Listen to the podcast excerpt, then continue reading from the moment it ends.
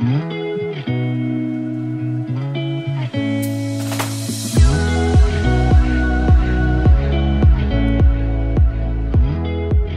大家好，欢迎来到 Annie 的爱情急诊室，我是 Annie，你的爱情诊疗师。在这里，我会解答大家在感情上遇到的疑难杂症，也会邀请听众朋友来节目上分享亲身经历的感情故事。现在时间三月十号下午三点五十一分，呃，我三月十号，也就是今天的晚上九点三十分。要上这一集，那现在距离不到六个小时，到底我能不能如期把它产出呢？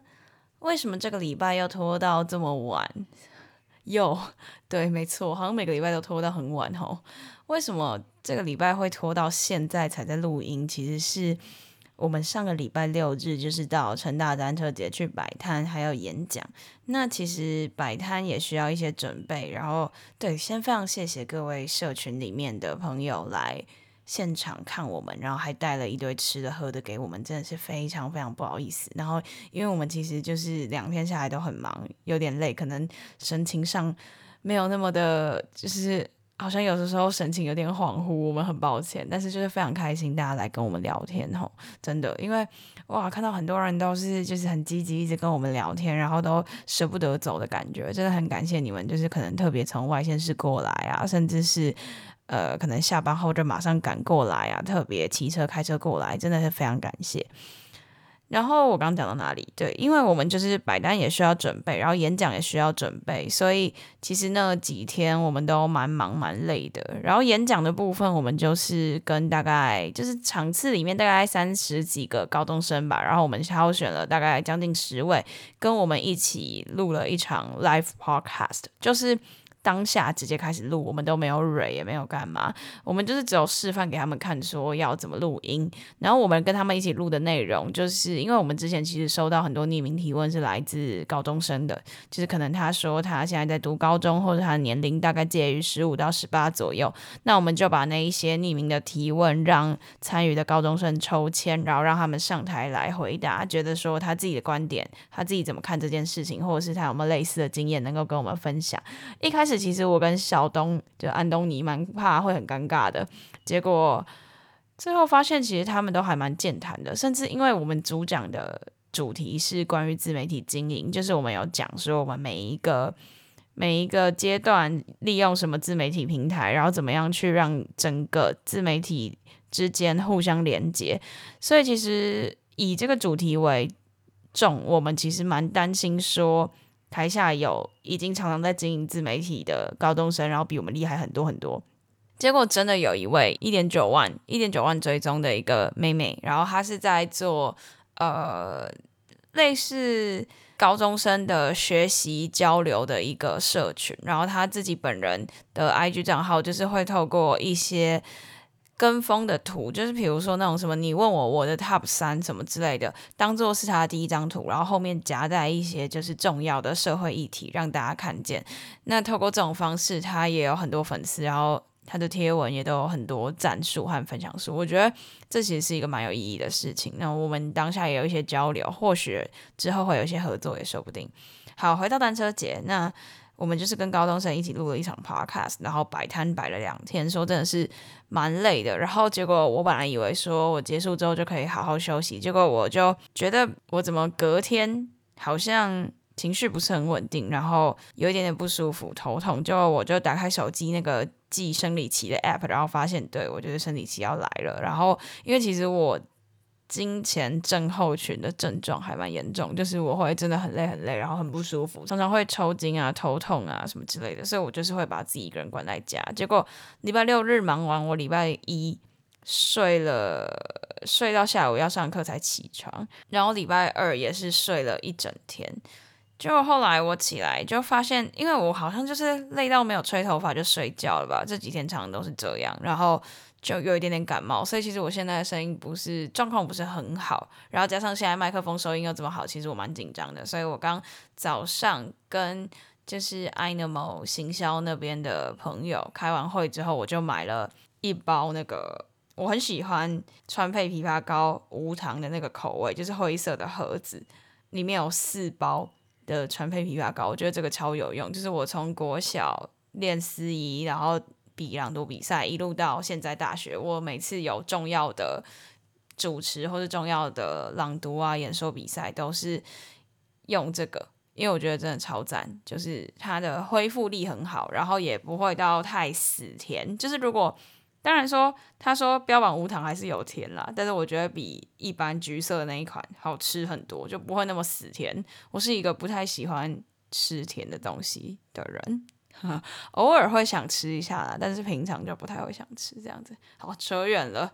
对，所以就是忙了单车节之后没有好好休息，又生理期来，然后又好像有一点点感冒，所以就导致我拖到现在才在录。不过其实今天有蛮多议题想要跟大家讨论的。我发现我开场都越来越久，现在已经开场六分，快六分钟了，笑死。好，今天最主要想要跟大家讨论的议题就是大 S 的新闻。这几天大家应该已经看腻了吧？就是什么二十年来，这几天的流量密码好像就是你提到二十年来，大家就会疯狂的转发，疯狂讨论。而且最近就大家很流行那个，就是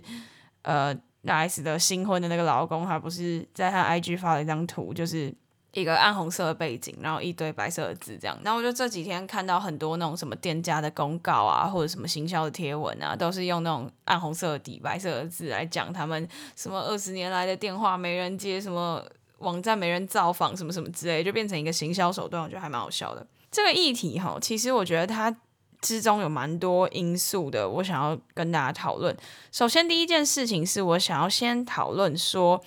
二十年之后恢复联络，然后三个月马上就能够搭上线这件事情，这根本就是那个、啊、我可能不会爱你的真实版。原来就是大人哥是真实存在的，是不是？我自己是觉得说，二十年来突然恢复联络。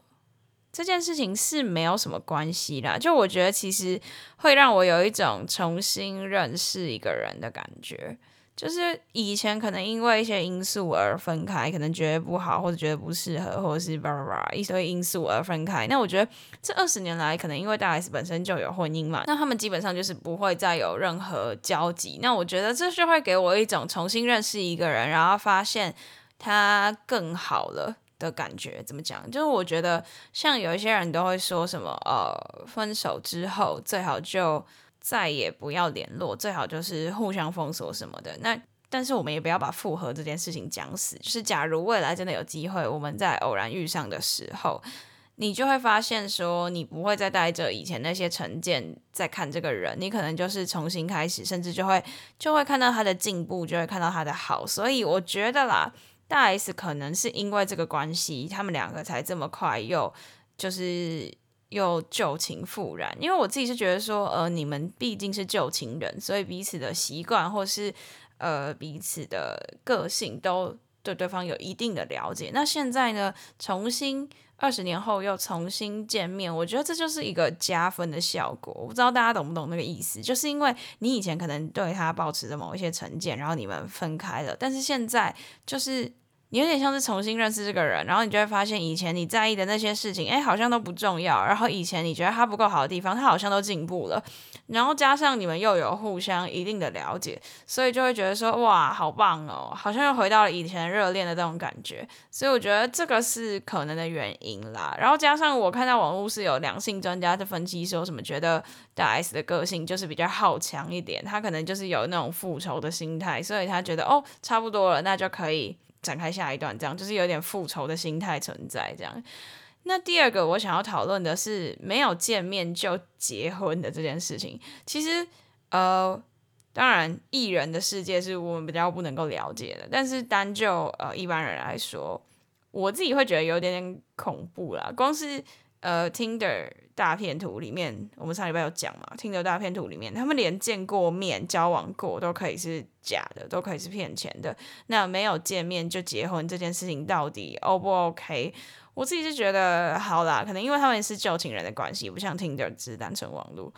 所以他们可能有一定的信任关系。但是我觉得，如果发生在我自己身上，我应该是我应该是不敢这样子做啦，因为我会觉得说，就是你连见过面都可以骗。更不用说是没有见过面，而且我觉得就是，呃，不是，我我我们没有要谈什么十八禁的议题，但是有些人不是会说，就是你要交往之前，有一些人会想要先试车，或者是怎么样怎么样。这个试车不见得是代表那方面的，还有很多啊，你们可能要先就是。同居一阵子，或者先了解对方的家庭等等，一阵子之后才有办法结婚。更何况是他们现在连待在同一个国家都没有，然后就要决定要结婚。我觉得这件事情真的是有点酷，我没有办法。我觉得这不是什么保守不保守的问题，我觉得会是一个有点像是我希望说，我要先确认一些我想要确认的事情，我们再确定彼此之间的婚姻关系，就是不然会觉得有一点点。怪怪的吧，就是我也不知道我跟你住在一起好不好，我也不知道我们双方的家人合不合，因为毕竟我是觉得结婚不是两个人的事，结婚是两家子的事。然后，呃，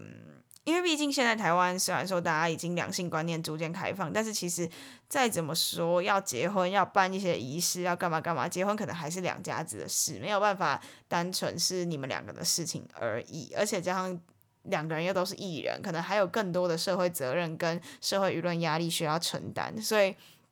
如果是我的话了，我会希望能够再更深思熟虑一点，然后可能彼此有多一点的实体接触，再来考虑结婚这件事情。那再来就是讲到说，还有一个议题是离婚之后三个月马上又再结婚这一点，其实我是没有觉得怎样啦。毕竟，呃，有人说。毕竟这是他们两个的事情，就是他们觉得说只要间隔三个月就 OK，那 OK 啊，他们他们觉得 OK 就 OK，别人没有什么资格去讲这件事情。而且我自己是觉得说，因为我前几天刚好跟一个朋友讨论到，就是我们在讲说现在的人对于感情关系的 SOP 的追求是不是都比较快？我自己是觉得说，对，因为现在网络通讯的发达，以前可能要寄信，可能要打电话，可能要到实体见面才有办法建立彼此之间的连接，但现在只要靠一只手机，基本上没有什么不能够完成的事情。所以现在的呃速食爱情，所谓速食爱情会兴起，我觉得是很正常的一件事情。再来，我觉得说，嗯。每一个人每天要接收的资讯已经太多了，就是你每天要上课、要上班，然后你可能会听音乐、会听新闻、会听广播、听 podcast，你每天耳朵、眼睛在接收的资讯已经太多了，你很少有闲暇时间去。滑一些其他的东西，当然你可能会说你花很多时间在滑 IG 在干嘛？可是那个每一个你滑每一篇贴文，你看每一个影片，那其实都是在增加你一天接收到的资讯量。所以你能够拨时间、拨脑袋、拨空间、拨心情在呃谈恋爱这件事情，其实是蛮少的。所以我自己是觉得，像用交友软体或是用什么，很多人他都是求一个快速，就是他觉得，哎，我们现在聊一个礼拜，OK 就 OK，不 OK 就拜拜，那 OK 就赶快见面。见面 OK 就赶快进到下一步等等之类的，就是不要占用太多零碎的时间。所以其实最近 Animal 在功能的开发上面，我们也常常去讨论说，关于就是呃大家对于实体见面的成本过高，或者大家能够花在聊天这件事情的时间上是很少的，那我们到底要怎么样去改善这些功能？这些其实都是我们呃未来有在规划的一些功能的方向。因为我是觉得这个，尤其是疫情过后，大家都用线上的方式在接收资讯，所以每天真的是资讯大爆炸，接收到很多很多很多资讯，然后眼睛耳朵都会疲劳，所以。大家在感情的追求上，可能真的是速度比较快一点。我觉得这个是现在的现象。那他们觉得 OK 就 OK，我们没有什么资格去评断说他的对错。那我们就是，我觉得就是静待后面的发展吧。我自己觉得这件事情还蛮有趣的，有很多议题可以跟大家讨论这样子。后来我们就有连带大 S 的这件事情，接着去询问大家对婚姻的看法。我对最近不知道为什么。社群里面进来了很多专家学者，然后他们就会用他们那个专业的领域回答一些我们在讨论的问题，有点怪，但是还蛮好笑的。有时候发生这种事情还蛮好笑的，对。但是就是诶，希望其他人不要介意，对，我们还是很认真讨论的，只是他们用了一个很有趣的形式，感觉他们应该是本来就认识的一群人吧，所以就是互相一起在那边讲一些好笑的话，是还蛮好笑的。对，但我们大部分时间还是认真讨论的，好吗？对，好，讲到婚姻，那我自己曾经在我姐姐结婚的时候，我在我的 IG 发过一个问答，就是问大家说，觉得结婚的意义是什么？其实那时候我记得我收到了蛮多蛮酷的回复，有些人说，呃，我记得印象最深刻的就是说，结婚就是为了未来有人可以帮你，就是签那个器官捐赠的同意书。我觉得这还蛮有趣的，因为那个好像只能配偶签吧，我记得就是爸妈什么的都不行。然后也有人讲说，就是一个往家庭，就是一一个责任吧，就是一个即将要迎接一个家庭的责任。然后也有蛮多。呃，关于身份的确认，关于可能身份的转换等等之类的回答，我觉得这些都很有趣。婚姻这件事情是蛮值得去探讨的。虽然说，我觉得啦，我自己现在是一个蛮算是不婚主义者吧，因为我觉得每一个人想要呃放重心的比例，就是你在意的事情，你想要放多少比例，每个人不太一样。那我自己是觉得说，我会放比较多心思在我自己呃可能。职业呀，或是专业呀的一些发展，那我自己会觉得说，婚姻可能会阻挡我做一些我想要做的事情，所以，嗯，现阶段比较不考虑吧。好啦，其实我才二十几岁，我在那边讨论什么婚姻必要不必要的，反正就是，嗯、呃，会觉得说。以后的事情以后再讲，然后现阶段会希望说不要说，因为可能说什么女生二十八岁以前一定要结婚什么之类。我妈就是奉行这种主义，她就跟我说：“你怎么可以花那么多时间在自己身上，然后不去想说你要不要交个男朋友啊，要不要？”要不要想想看你以后想要过什么样的生活什么的？可是我会觉得说，我现阶段比较想要花时间在把自己的能力啊，还有自己的一些思维啊、想法带到一个比较高的层次。现阶段还不会去考虑那么多，因为一旦你跟一个人走入了另外一段的关系，甚至你们要共组一个家庭，你要面对的责任是真的是非常非常多的。然后我妈他们都会跟我说：“你不会觉得这样是一种很幸福的责任吗？”什么？我觉得哦，超沉重的，因为你一旦结了婚，你就要面对两方的家庭，然后之后如果生小孩，你也要面对孩子，面对什么的，就是会有很多问题了。虽然说我自己是觉得那个比悲伤还悲伤的故事是这样吗？那个的电影，我觉得电影没有很好看，可是我自己是觉得他们里面相处的模式挺好的，就是两个人之间是一个有点像是呃友达以上的室友的那种感觉，然后彼此互相照顾，然后有就是知道对方的需求，然后一起。待在同一个屋檐下，然后也不会也不会怎么样，但是就是一直互相照顾到老这样子。我自己是觉得那样子的模式还不错，对。但是就是可遇不可求啦。我觉得每个人喜欢的生活模式也不太一样。然后，嗯，每个人现在讲讲了，以后会不会因为遇到了一个不错的对象而改变自己的想法？这些都很难说。所以，呃，我觉得大 S 这个情况是真的是蛮有趣的。那我也说真的，我是很祝福的，因为我觉得，诶。像大 S 现在几岁啊？我不太清楚，四十几嘛，三十几、四十几。那那个男的是不是也五十上下？我忘了。我觉得就是这件事情跟他们的决定其实跟年纪可能也有一点点关系吧。那很高兴他们在这样子的年纪还就是透过这个二十年来的缘分又联系上了，然后又寻找到了属于自己的幸福。说真的，我觉得是一件很棒的事情。那刚讲到年纪，我就想到说，就是因为呃，我爸还有个同事，他。好像就是他对人家都比较严格一点点吧，就是自我要求高以外，也对别人的要求很高很严格，所以他其实一直以来都交了很多女朋友，但是都很快就分手，就是对别人很比较苛刻一点点。然后他现在就是六十几岁，那他再从他四十几岁开始，就是就是身边其实不乏有一些不错的。对象，但是他都因为他自己的个性问题，可能别人就被吓跑了吧，我不知道，反正就是没有顺利走到婚姻，或是走长一段的时间。然后结果很妙的是，就是后来这个北北他就是呃在六十几岁的时候中风住院了，结果他。呃，前就是在他呃四十几岁还是三十几岁的时候交的女朋友又回来照顾他，就已经分手了又回来照顾他。那我不太清楚他们现在的关系是什么，但我觉得这也是一个非常非常难得的缘分，就是过去一起走过一段时间，那可能因为一些不愉快的关系所以分了，但是呃在呃，baby 他有需求的时候，那位阿姨又回到他的身边。我觉得这件事情也是很奇妙。就是当大 S 的事情发生的时候，其实我是想到这件事情，因为我觉得可能跟年纪也有一些关系吧。就是有些人不是都会说什么哦，我们到了一定的年纪，如果男未婚女未嫁的话，我们就怎么样怎么样怎么样。有一点给我有点这种感觉，就是呃，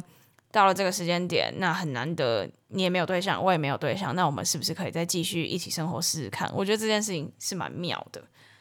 好，那谈完大 S 的这个问题呢，我这个礼拜有收到一个匿名提问，我们也来跟大家讨论一下。他说，如果觉得很不喜欢聊讯息，是不是就很难交男朋友？因为可能就没办法暧昧。有尝试交友软体，但有人传讯息就会觉得很不想回。还是是如果真的有喜欢，就会忍不住一直聊。嗯、先回答最后一个问题好了。有喜欢就会忍不住一直聊吗？大部分的人是吧？可是我觉得，如果你就是真的很不喜欢回讯息的这个媒介，那就算你真的很喜欢，你可能也不会想要用手机跟他聊天吧？你可能就会想要打电话或是真正的见面。我觉得这还是看你个人的习惯问题。那你说是不是不喜欢传讯息就没有机会暧昧，没有机会交男朋友？我自己是觉得还好啦。如果呃。我觉得还是要看你喜欢的那个人他的习惯是怎么样。如果他很希望，他很渴望你跟他传讯息，然后你没有跟他传讯息，他就可能就不开心，或者是就不想要跟你花时间相处的话，那可能会有一点影响。但是我觉得，如果今天你有办法呃跟他说你的需求，然后他也愿意为了你改变，那我觉得其实你们之间应该是蛮有机会的，因为。呃，你想想看，在以前手机不发达的年代，大家还是有办法用书信、用电话、用实体见面去取代掉聊天、传讯息的这个事情，那就代表现在其实只是大家普遍习惯用讯息聊天来。呃，进入下一段关系，但是也不代表所有人都是这样啊，因为呃，可能像远距离的人，他们就是可能要打电话、传讯息，但是如果说你是可能同班同学或者是什么什么之类的，你们还是可以常常见面。就我觉得说，如果今天你你就是真的真的很不喜欢，然后你也跟对方表达你的需求，然后他也有办法配合你的话，那我觉得这件事情也是我们非常乐见的。但如果没有办法的话，我觉得就看你吧。你说有喜欢就会真的忍不住一直聊吗？我觉得应该是啦，大部分人应该是。但是如果你就是真的很不喜欢用手机聊天，看到讯息就容易觉得很烦、很焦虑、不想回的话，那我觉得你也可以试着对对方提出一些你希望的。交流方式可能是讲电话，可能是视讯，可能是干脆直接约每个礼拜什么时候实体见面等等的，我觉得都可以。就是没有说要暧昧，一定要怎么样，不能怎么样，一定要得要先传讯息，不能够见面讲电话什么的。我觉得这没有一定的标准，这绝对是取决于你自己怎么跟对方表达你的需求，还有你们两个之间怎么取得一个平衡，这样子。好，那今天的内容差不多就到这边，就跟大家讨论一下最近我们做了什么事情，然后还有现在最火红的时事，然后还有我收到了一个匿名提问这样子。之后呢，我们会在社群里面办更多的活动，可能有一些社群限定的直播和社群限定的一些讲座分享，或者是一些呃实体或者线上的活动。那如果有兴趣的话，欢迎加入我们的社群，那链接都在资讯栏。就是 Line 的一个匿名社群，所以你不太用担心说你的个资会外泄或者什么的。平常大家都在里面交流一些感情的议题，然后我们有什么活动也会第一时间宣布。然后不知道有没有跟大家讲过说，其实 Any 这个账号不是只有一个人在经营的，就是我们是一个团队，我们叫做 Animal 人工智慧社群养成，然后里面的行销的部门专门在经营 Any 这个账号，那它就是一个虚拟的形象大使，让我们来以这个比较软性的方式跟大家。见面这样子，所以其实不是只有一个人在操作 Annie 的这个账号。那常听我们频道或者常关注我们的粉丝的人，应该都知道我们有我，然后还有安东尼这样子两个角色在这里面。那其实我自己最近也开了一个个人账号，因为我除了做 Annie 的 Podcast 之外，我还有在另外一个频道工作。那我希望我能够建立一个自己的。账号这样就是呃，不要都是直接以我经营的账号来发表一些我想要说的话，因为在那个 podcast 的频道上面，可能就会讲以 podcast 的为主题的那一些内容。那我自己最近新开了一个账号，然后呃，主要是会分享一些我自己啦，我本人不是 Any，也不是我经营的其他 podcast 频道，就是我个人的一些日常生活，然后我也会放在下方的资讯栏，或者是你可以点，就是点 Any 的 IG 主页，你应该也会看到我个人的 Instagram 这样子，然后。呃，未来我们会更以这种个人的方式来跟大家见面，就是像是安东尼，他可能就会多分享一些理工男的事情啊，或者是一些工程师相关的事情。在我这边，我可能就会分享一些我主持的经验啊，或者是我帮别人配音的一些作品啊，等等之类的。那我们未来也预计有一位新的成员要加入，那你们以前应该也知道他是谁。我们之前有一些贴文也有跟他合作过，那他也预计为我们带来一些感情占卜啊，或者是感情心理学交流啊，或者是一些。比较软性的一些，嗯，可能关于灵性，关于怎么舒压，怎么样好好的生活，目前也是一位关于这种疗愈生活的一个 KOL，所以我们未来会更以这种就是个人的形式来跟大家见面。那不同的角色都会有更不同的东西可以带给大家。那目前我们这一些刚刚我讲的活动会陆陆续续的在社群里面试营运。那未来那些活动会以怎么样的形式呈现给大家，那我们会在稍微整理之后跟大家释出，但是就是先跟大家预告说，未来会有很多事情会在社群里面发生，有兴趣的朋友可以再加入我们的 LINE 匿名社群，这样子。对，那我们所有的活动可能都会有一段试营运的时间，那看大家的状况怎么样，可能就会再办更多更大。对，那。最后呢，非常感谢各位听众朋友的支持，也特别感谢来到单车节现场支持我们的粉丝朋友们。那因为其实办这些活动，我们都是花了蛮多心力。那未来我们可能也会发展出一些会员制的活动，那就再麻烦大家支持我们啦。那喜欢的话，别忘了到 Apple Podcast、Spotify 去给我们五星的评价，因为这个评价对我们来说真的是。非常非常非常的重要。那如果你有任何的感情问题，或者是想要再跟我们交流的话，欢迎加入我们的 Line，每次都念不好，欢迎加入我们的 Line 匿名社群，然后也可以追踪我们几个人的 IG 来更了解我们哦。那今天的集数就到这边结束啦，谢谢大家，我们下期见，拜拜。